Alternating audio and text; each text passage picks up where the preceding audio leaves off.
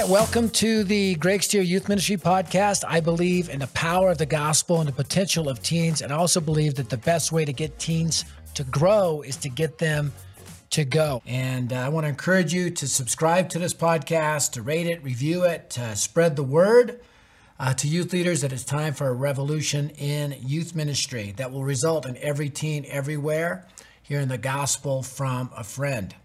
And today I'm super excited because uh, we have a good friend on with me, uh, Doug Holliday. He's a 30 year uh, plus veteran of youth ministry. He served on local church staff in three different states.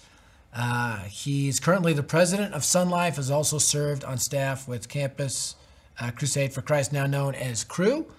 And uh, he's a speaker and a trainer with Dare to Share. We've been working together for many, many years. In addition, he's the president of Open Door Haiti, has launched youth leader training opportunities in Haiti and throughout Africa. Doug and his wife Jennifer live in Lake Mary, Florida. They have six daughters Marisa, Jacqueline, Emma, uh, Edleen, Mary Faith, and Edith. And uh, super, super excited to have Doug with us here today. Doug, welcome to the podcast. Greg, it's great to be on the podcast with you. This is fun. Yeah, and and we've known each other for a long, long time. Uh, just think back, what, what you kind of contemplate back uh, us first meeting. Where was it? What was your like impression? Yeah, I was I was the Southeast Regional uh, coordinator for Sonlife back in the early 2000s, and there was uh, youth specialty conference in Tampa, and so I was there, uh, repping Sonlife, standing at a table, passing out whatever to to try and uh, lure in unsuspecting youth pastors, um, but looking for what are what are some of those uh, uh, those breakouts, the tracks that that that, that might you know spark some interest, you know, fit with a passion of mine. And um, for uh, a long time, you know, deep passion for evangelism, sharing the gospel, uh, sharing with students. And so I saw that there was this breakout called Outbreak. And I was like, all right, well, gonna check this out. And um, I think there was uh, two different sessions, and I connected with you um, in between the sessions and introduced myself and, and you had heard of Sonlife and knew some of the things that Sonlife was doing. And and I said well, you know Sonlife and Dare to Share we should we should find some way to, to work together. I mean this stuff this could work. And um, at that point you know as a regional coordinator I didn't have a I didn't have a lot of power to to make those things happen. I could just you know make recommendations suggestions. Um, but who would have imagined that mm. you know a dozen years later, I would be in the position sitting in this seat where we would be able to make a partnership like that happen. So yeah, but I, I just remember, um, oh, what was the, the the movie outbreak, and you had written a book on outbreak and oh, kind oh, yeah. of the gospel growing virally as students are reaching students and and being disciples who are making disciples and reaching more students and just the spread of the gospel among this generation and um, uh, you know to uh, to to to use the Jerry Maguire line, you had me at hello, right? It's like that's right.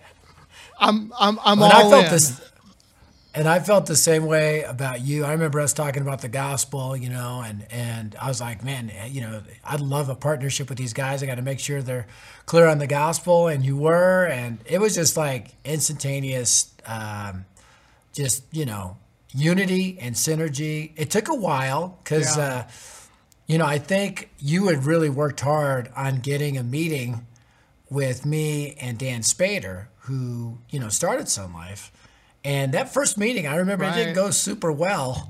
Uh, it was like West Side Story a little bit because, uh, you know, Dan was talking about the model of Jesus, and I was kind of talking about Paul, and it was like, you know, cha cha cha, you know, like we're in a we're in a West Side Story movie, like it was like battling against each other a little bit. But you know, over the years, I think Sonlife has had a deep impact on Dare to Share and on me personally and how I've thought about disciple multiplication.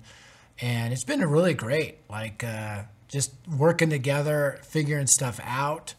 Um, I know one of the big one of the big impacts uh, it's had, uh, and we'll talk about the disciple multiplication strategy in a minute.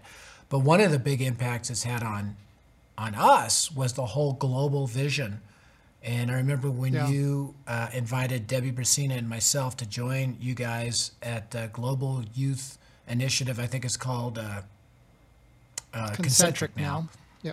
But Israel and just that journey. Just tell everybody a little bit about what happened. Is seven years ago uh, in Israel. Just that you know, yeah. what did you do? Uh, what was the purpose of it? Who did you invite? And how did it impact everybody? Yeah, I remember you and I, um, each of us flying there directly from, I think it was a St. Louis tour event, Dare to Share tour yep. event. And um, because we we were there, we ended up uh, missing the first half day of of that uh, that I think ten day conference in Israel, and kind of. Mm. Uh, there were leaders from 53 different countries, almost 200 people gathered there in Israel looking at Jesus. Jesus is our model, and how the bold moves that Jesus made to create a movement that would change the world. Hmm. And mm. uh, looked at five specific bold moves. And I remember we were up on Mount Arbel and uh, listening to some teaching from uh, Bill Hodgson, who at the time was the national director for Cru in Australia. And hmm. uh, as Bill was talking about the Great Commission and going everywhere um, and just looking out kind of in all directions from Mount Arbel in a location where Jesus likely gave the Great Commission uh, to go into all the world, to make disciples of all nations. And I know at that point, uh, Dare to Share was specifically focused on the U.S. and um, resources and energies um, pointed in that direction. But uh, remember, you pulled uh, Debbie and I uh, together in the midst of that up there on Mount Arbel, and, and, just felt like, you know, I think, I think our bold move for Dare to Share is is is going everywhere. That that it's not just about the U.S., but that it would be not every teen in the U.S., but every teen everywhere equipped yeah. to share the gospel with their friend um, and to hear the gospel from a friend. And uh, we we put our hands in a pile and we prayed, consecrated that moment, and okay, let's let's do this. Let's figure out how we in partnership together, Sonlife and Dare to Share, um, can can be a part of a movement that's going to um, bring the gospel mm. to teens across the globe.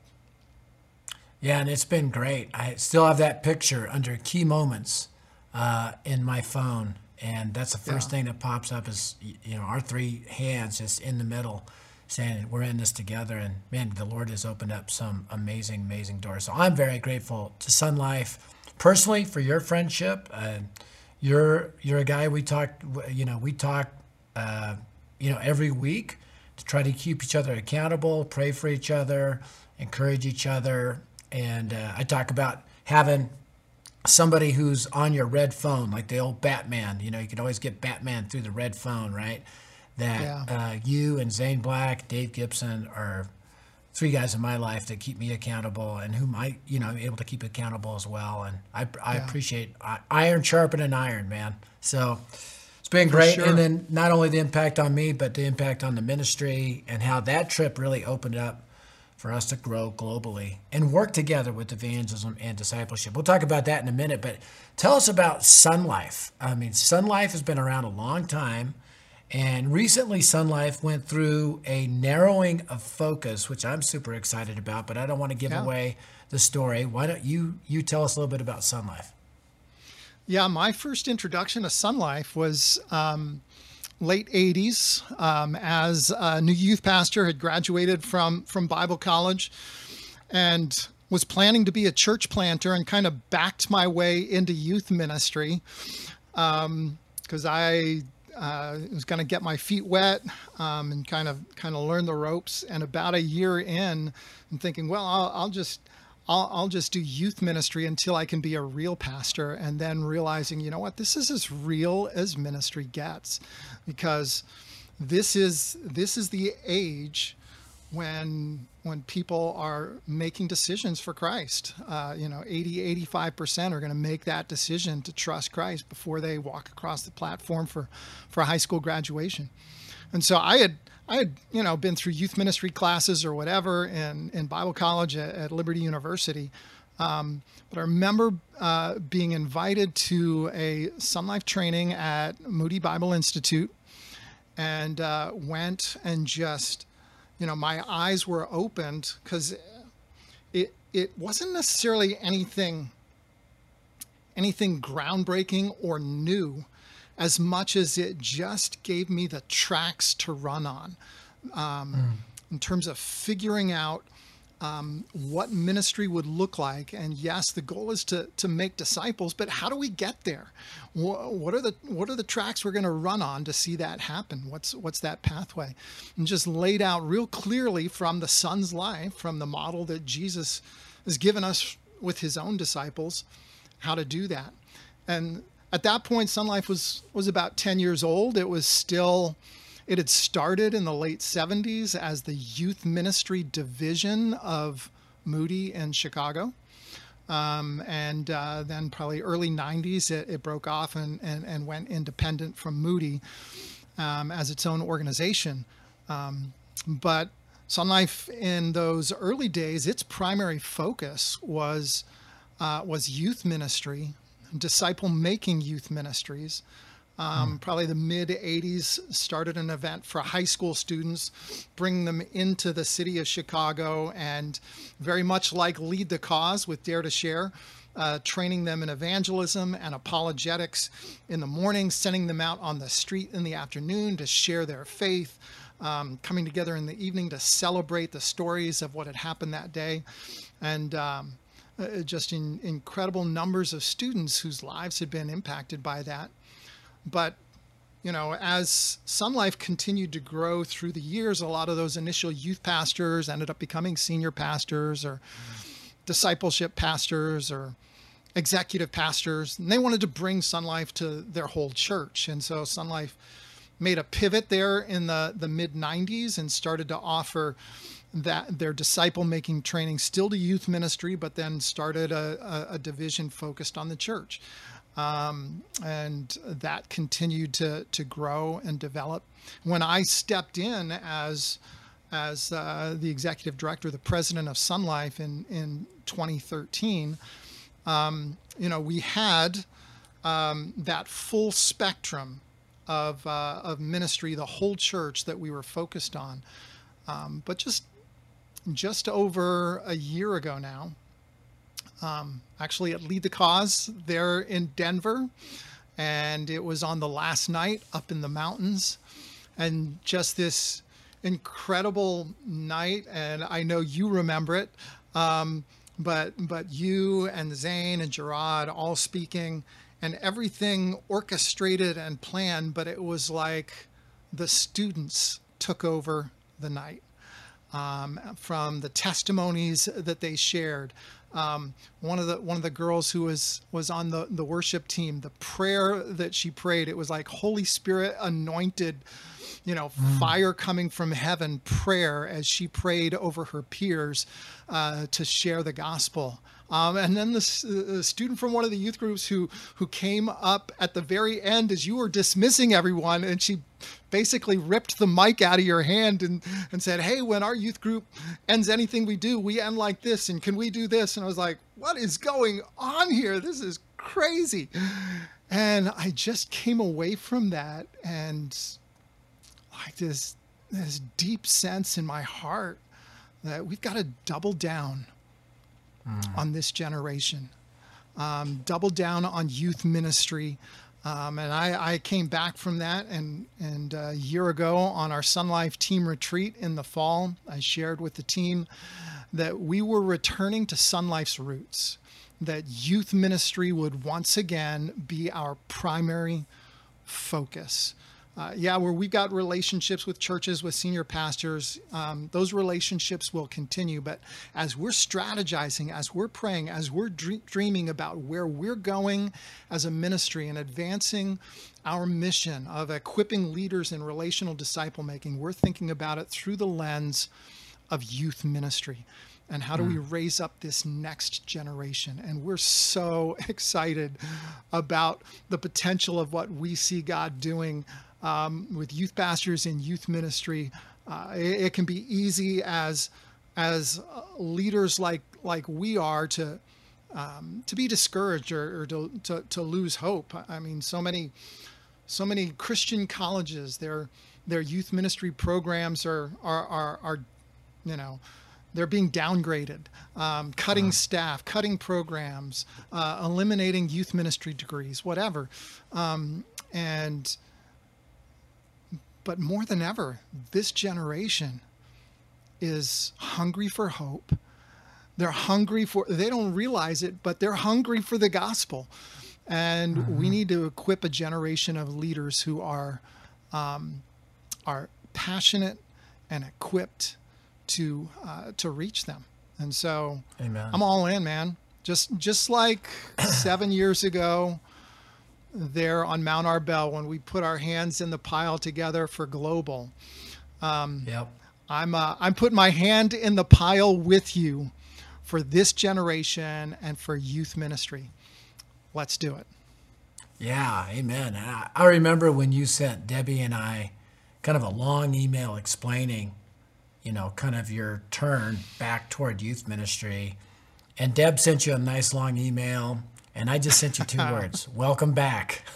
And I was so happy because this is a big job, and there's no way one ministry can do it alone. And, uh, you know, we work together. Evangelism and disciple multiplication is like nitrogen and glycerin. So let's let's talk a little bit about that relationship in just a moment. But first of all, I think it'd be good uh, for those who are listening who are not familiar with the discipleship strategy from Sonlife, which is actually from Jesus. I mean, it's just rooted in the Gospels. Could you quickly just explain uh, that discipleship strategy? Yeah. So, uh, you know, just looking through the Gospels and, you know, starting with the end in mind, right? So, Matthew 28, Jesus commissions them acts 1 the church is birthed it's launched. How do you get there? You go back to the beginning of jesus ministry and and look over a three and a half year ministry. What did jesus do year one year two year three year four to see the results that he saw to create a movement Which, of multiplication which just by the way, let me just interrupt. It's almost like from ninth grade to 10th grade to 11th grade to 12th grade. So you could overlay this in a sense over the high school years of the typical teenager. And uh, particularly when you consider the fact that um, most of Jesus' initial disciples were teenagers. And uh, we could we could we could get into some evidences for that, but um, suffice to say, Jesus choosing teenagers as the ones he would invest in, you know, unschooled, ordinary men, these these these young guys that that he's going to change the world with. So so what did that look like? And so we kind of got um, what we call the the four chair discipling process. And so uh, that initial chair, chair one, what did what did Jesus do there? He um, he was reaching them when they were not yet believers. Um, they didn't yet know that he was the Messiah. And so he was inviting them to come and see. See who I am so that you can place your faith in me, that you can believe in me. And so it begins with those who are spiritually lost. And then bringing them to the place, chair two, where they become a believer, where they've put their faith in him. And the invitation then in, in that second chair is to follow me. You know, begin to pattern your life after me. Uh, journey with me, walk with me, learn from me. My character, my priorities, let them be your character and your priorities. Um, uh, to the place then where um, they would see uh, who Jesus was, the way that he was ministering, the way that he was interacting with people. And if they were going to be like him, it meant that they were going to have to minister the way that he ministered as well. And so that, that third chair is where they become workers. And now they are going to be equipped to fish for people. So that's that that's that third invitation. Wow. Follow me and I will make you fishers of people. And so Jesus is beginning to equip them uh, how to uh, fish for the spiritually lost. And then, when those spiritually lost put their faith in Him, how to help them continue to journey and follow. Um, so, focusing that chair three, the worker chair, focusing on the lost in chair one and the believer in chair two. And then, uh, you know, just before he goes to the cross, John 15, Jesus says, "Here's here's my desire for you that you would bear much fruit, fruit that will last." And so it's this idea of of le- le- living a fruit-bearing life. And uh, from a, a disciple making standpoint, we bear fruit when we reach others and see them become disciples as well. And they reach others helping them to become disciples as well, who reach others, helping them to become disciples as well. And so you've got this multiplication effect. Mm-hmm. And so that fourth chair is the chair of the disciple maker. And that's the goal all along that they would become disciple makers. But he's going to take them on a process to get there. And uh, honestly, we, d- we don't even really like the word discipleship because it has a connotation with it that you have two separate things you have evangelism and you have discipleship. And mm. when we look at Jesus' model, those two things are uh, intricately linked together. Um, yes. Biblical Matter of fact, you have a, you have a, begins you have a with quote. evangelism. There you go. Biblical discipleship begins with evangelism and ends with evangelism, right? That's right. Uh, it begins by being reached and uh, growing to the place where you are multiplying, where you are reaching others who will reach others who will reach others. Yeah. Um, and so that was that was Jesus' intent from the beginning. But how did he get there? What was that process? So, and then as we train as we train youth leaders, and this was the this was the training that I received as a young youth pastor back in the late 80s that kind of gave me those tracks to to run on. It's as a as a youth leader, what am what am I focused on? Well, first you're going to win the lost, then you're going to build the believer, then you're going to equip the worker, and then you're going to multiply disciple makers. And yeah. so, uh, following that pathway, what are the um, what are the events, the programs, the emphasis that you have in each of those buckets that's going to help to advance your ministry toward multiplying disciple makers? And uh, just transformative to look at the life it. of Jesus and and how he did this. It's all about Jesus. I love it, and uh, yeah. I love I love the the the simple visual of four chairs. Uh, because what we have discovered is it's a simple way for youth leaders to evaluate um, where there's which chair their students are in. Some of them just use an Excel spreadsheet they list all their students. They put, you know, who's in chair one, chair two, chair three, chair four. What's that next step to get them to the next chair? What's that next event, program, discipleship step? And it just yeah. gives us a process for that disciple multiplication. So, yeah, and with a great all this way to evaluate mind, your students, but also to evaluate your programs and to say, all right, yeah. we're doing this. Who's the primary target of this? Is it? Yeah.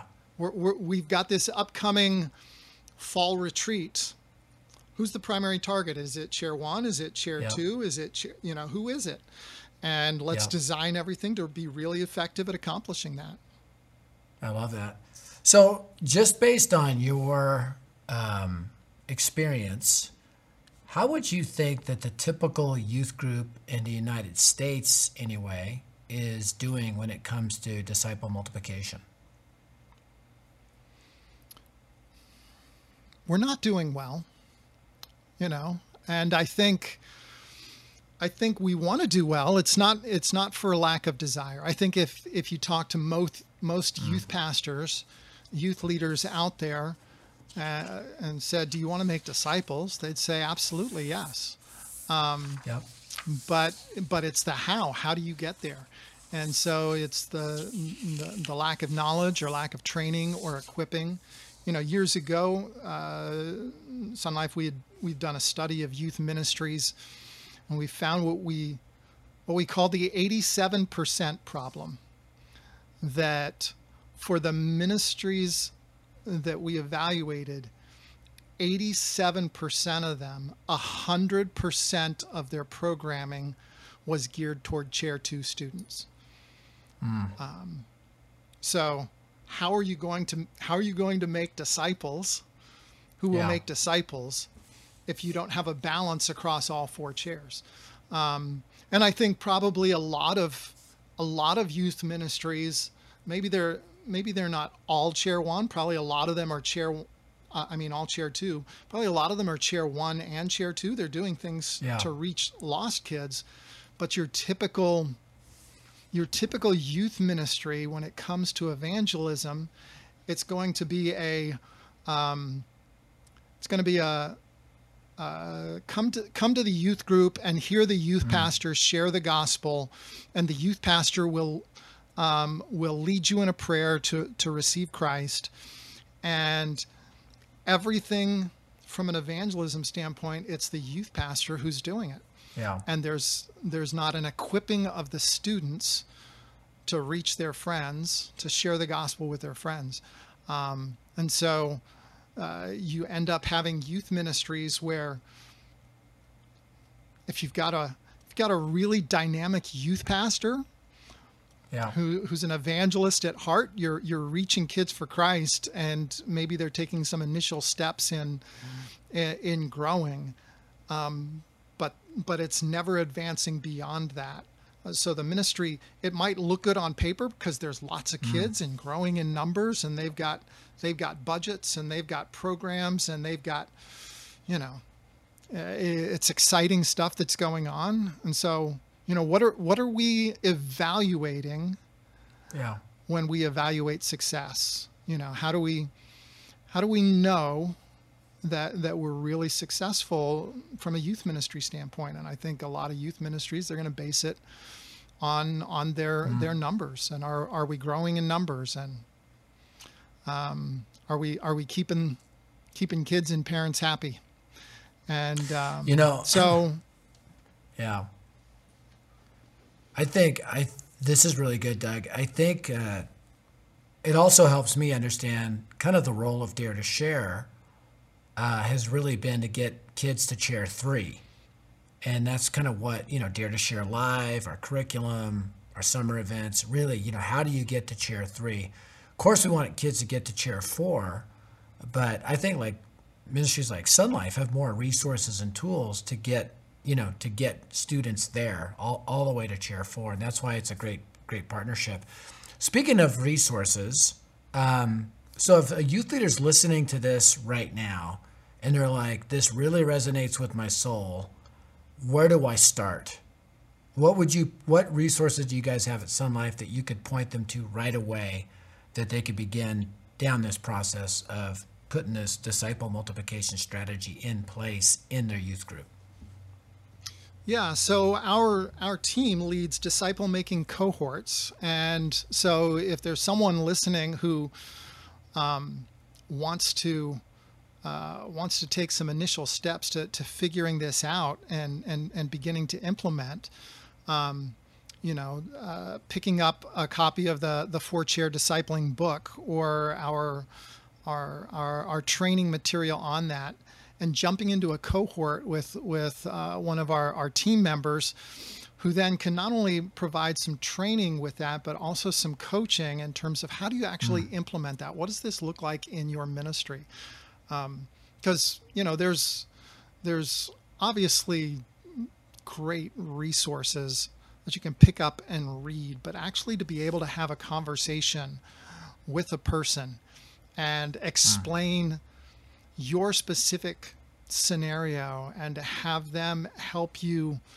diagnose what's going on and what those what those next steps are is is so valuable Um, so, I mean, we've got, uh, you know, in regards to four chair, chair discipling, we've got a, a four chair inventory, you know, a simple tool to be able to um, share with your, your, your, your ministry, your, your volunteers, your, your mm. students to help them identify um, exactly where they're at in that discipling process. We've got we've got our, our 40 days of disciple making journal, which ties all of those things together, kind of in a uh, a format for students to engage, maybe in a small group context with with Jesus, with his life, with his ministry, in that process of moving toward being a disciple who makes disciples and built right into those 40 days every day there's a discipling challenge for that student. Here's how here's something to do today to put this into practice. Um, and having two other friends who are going to be going through that with you and you you each sharing um, you know the spiritually lost friends who you're going to be praying for in that process and getting together with with the three of you and holding each other accountable to to those those relationships with spiritually lost friends and to those daily mm. discipling challenges. Um, so, uh, you know, some simple tools, but uh, really, I think the coaching is where the greatest impact is going to be felt for a youth leader is actually having someone to talk to. So if they just go to sun, sonlife.com, they can get access to all of that. Is that right? They can, yeah, and they can they can they can go on our, our team page there and find someone who might be near them, although a lot of our, our cohorts are on Zoom, so location doesn't necessarily matter. But if there is someone near you, then having them be on location, maybe maybe coming to your youth group one evening, maybe bringing them in and, and they teach, but yeah. also um, they're able to, to see things and then meet with you and say, okay, so so you did this and this and this, and let's talk about that. What what are you looking to see happen? And just a fresh set of eyes. And so if there's someone yeah. who's who's near you, you know, that's helpful. That's great. Well, I really encourage every youth leader listening, as soon as you're done with this podcast, go to sonlife.com and go to that team page and get you know get order sun order four chair discipling read it. It's kind of the primer on this but lots of free resources on sonlife.com to help you with this process and coaching consulting which is what we need. So so doug uh, um, we're not done but i'm going to bring somebody into this conversation an actual youth leader uh, one that we both know and love, Nathan Smith. Yeah. Uh, Nathan, uh, his history includes being a pastor's kid. I love that he puts that on his bio. A church planner, uh, a church planter's kid, a landscape designer, and a student pastor at First Baptist Church in Roswell, New Mexico. Uh, his passion is training leaders to reach people for Jesus, as well as seeing students stick with their faith after high school since moving to Roswell and implementing gospel advancing values and the Sonlife strategy. He's seen God grow the group from 15 to 80 with at least 10 students each year putting their faith in Christ. Nathan has served in two churches, creating gospel advancing, disciple multiplying ministries uh, for the past 18 years, along with his amazing wife, Kendra, and their four kids. Welcome, Nathan Smith. Thanks. You guys have no idea. Landscape designer. Yes, sir. That was that's where my degree is See? in. That's where I started all this was this Bivo guy or this wow. volunteer guy actually in youth ministry going I so as a youth pastor, I've done it from the volunteer side, I've done it from the full-time side. Um, it's a lot of work. And I'm going to tell you guys, I am so incredibly humbled to be on a podcast with two of my spiritual heroes. Like, it's kind of ridiculous to think about this. Um, as just to be a part of this. And I appreciate this opportunity, guys. I really, really do. Oh, I, man. Go we, ahead. We love you. We love you, Nathan. We love you. And uh, yeah. I just, I want to give you an opportunity to kind of comment or uh, ask uh, questions or things that kind of bubbled to the top as I was interviewing Doug, uh, just to talk about uh, so that the youth leader listening or watching this can say, man, that that's very helpful for me, or that's an insight I I, uh, I needed right now. So any anything bubble to the top as well, as Doug was talking. The first thing I remembered was when I met both of you, like really got to know each other at a Lead the Cause event, the summer thing Dare 2 Share does, and Doug coming in with the Sonlife perspective. I was desperate. I needed help.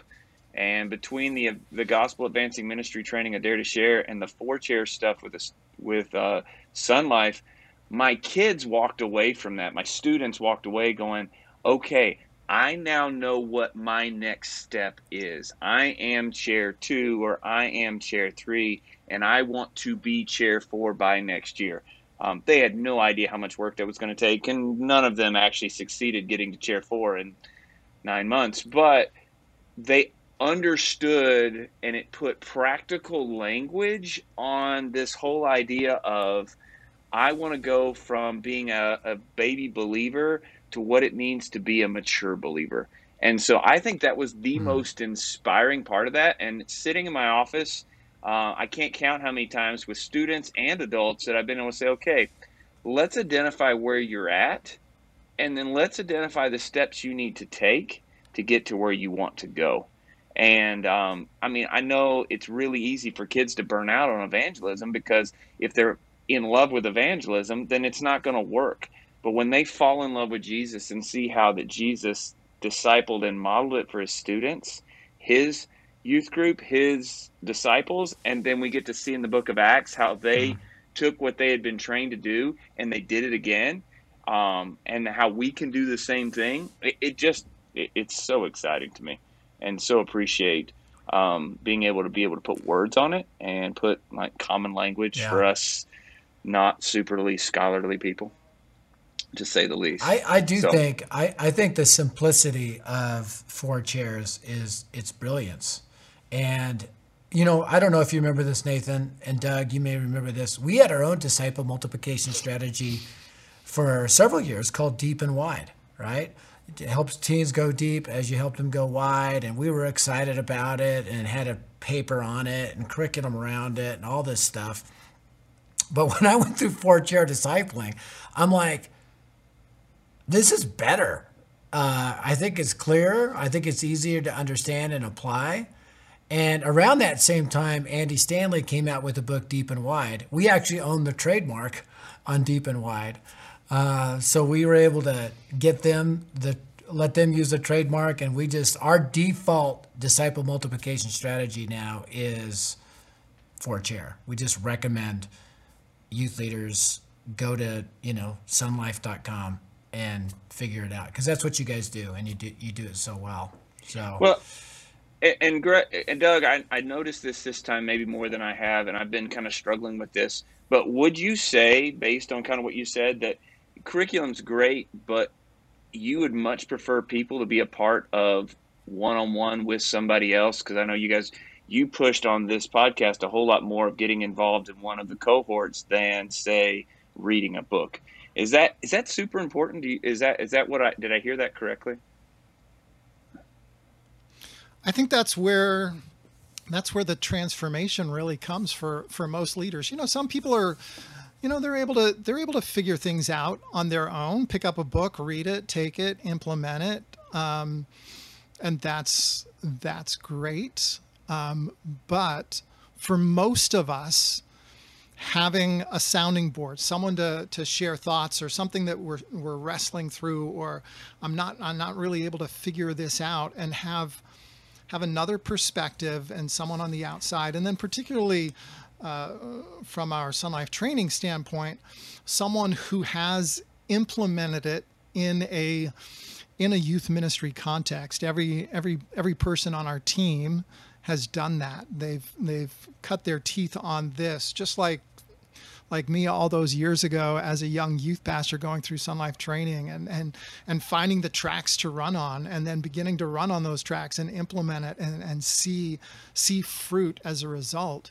Um, and so, you know, these youth ministry coaches have implemented they've they've hit the bumps in the road the, they, they've come to the roadblocks. They, they they've faced the different challenges. Um, maybe being in a scenario where you, you, you're, you're trying to do this and you've got um, you've got leadership in your church who is putting up roadblocks in front of you because that's not the way we want things done or we've never done it that way before or whatever the roadblock right. might be. And how do you how do you navigate through those challenges um, so i think you know the the coach is critical uh, for for mm. most of us in terms of taking those next steps. Um, you know, and just to jump in, Doug, I think as I as I think about Nathan, your question, and Doug, your answer, I think the gravitational pull of just going back to our default mode of traditional youth ministry is so strong that if we don't have personal accountability and encouragement, we just go back to default, which is traditional Western meeting driven youth ministry. It's not disciple multiplication, it's more meetings. So I do yeah. think that is a very, very good insight, Doug, about the need for coaching and consulting and accountability. Well, and I got to yeah, do and I think even even being in a cohort where you've got some other other youth pastors who are trying to implement and wrestling through this, and you're hearing some of the things they're dealing with, and there's just that that peer learning that that goes on. But you know, to your point, yeah. Greg, I think that that there is a, a reality that if we've only seen it done one way, it's hard mm. for us to envision uh, how it could look different um, and how it could how it could be successful or impactful. And so I think having a coach helps helps to lift us above to be able to see beyond what's right in front of us to to see what it can be.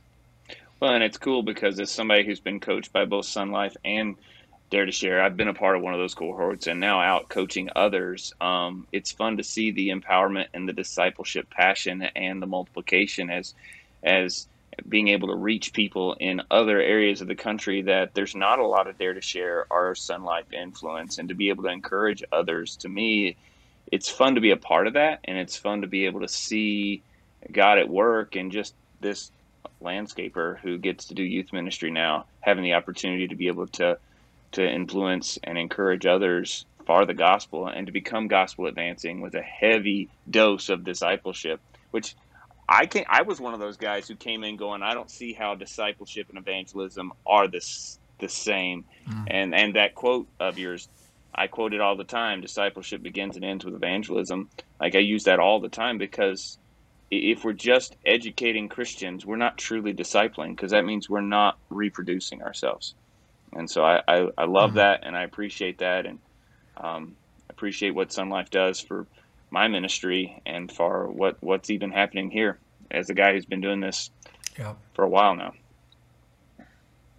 And it encourages. It's encouraging. I can speak for Doug. I know um, that you're kind of the result of two ministries working together, and this is this is why I love the partnership with Sonlife, and this is why I'm so excited they got back into youth ministry, because as their primary focus, because you're a walking, talking, living, breathing example in your youth group of the impact of you know evangelism and discipleship synergizing to make and multiply disciples. So you say, hey, we're, you know, I'm honored to be with you guys. We're honored to be with you, Nathan, because you're actually living it out. You're grinding it out in in real life, and so we're very, very grateful for you and your ministry.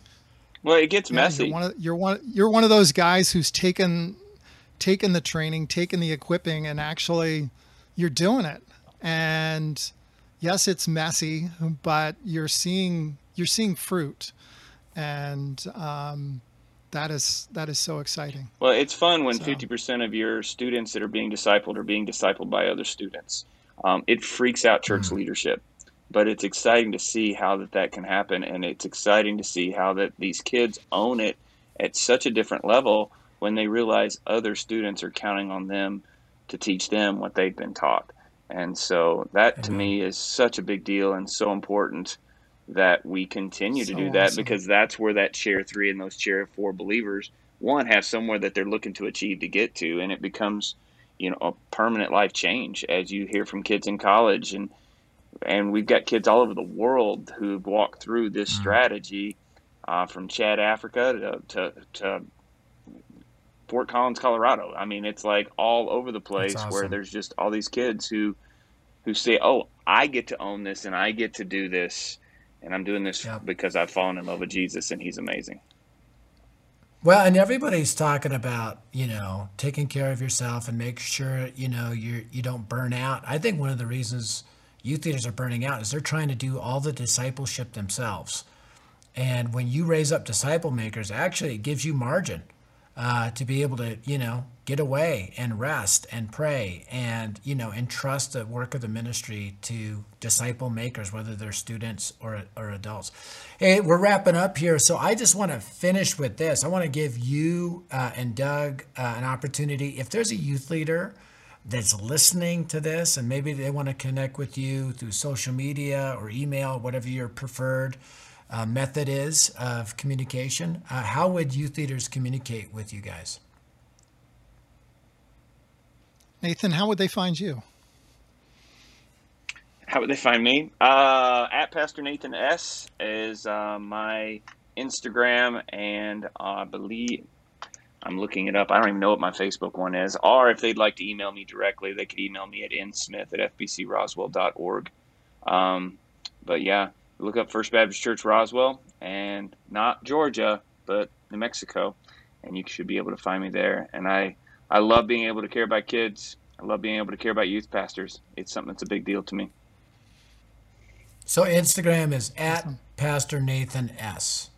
Yes, sir. Boom. Got it. Cool, cool. Doug. Yeah, for for me, uh, actually, just my name, Doug Holliday. You'll you'll find that at uh, at Twitter, Instagram, Facebook.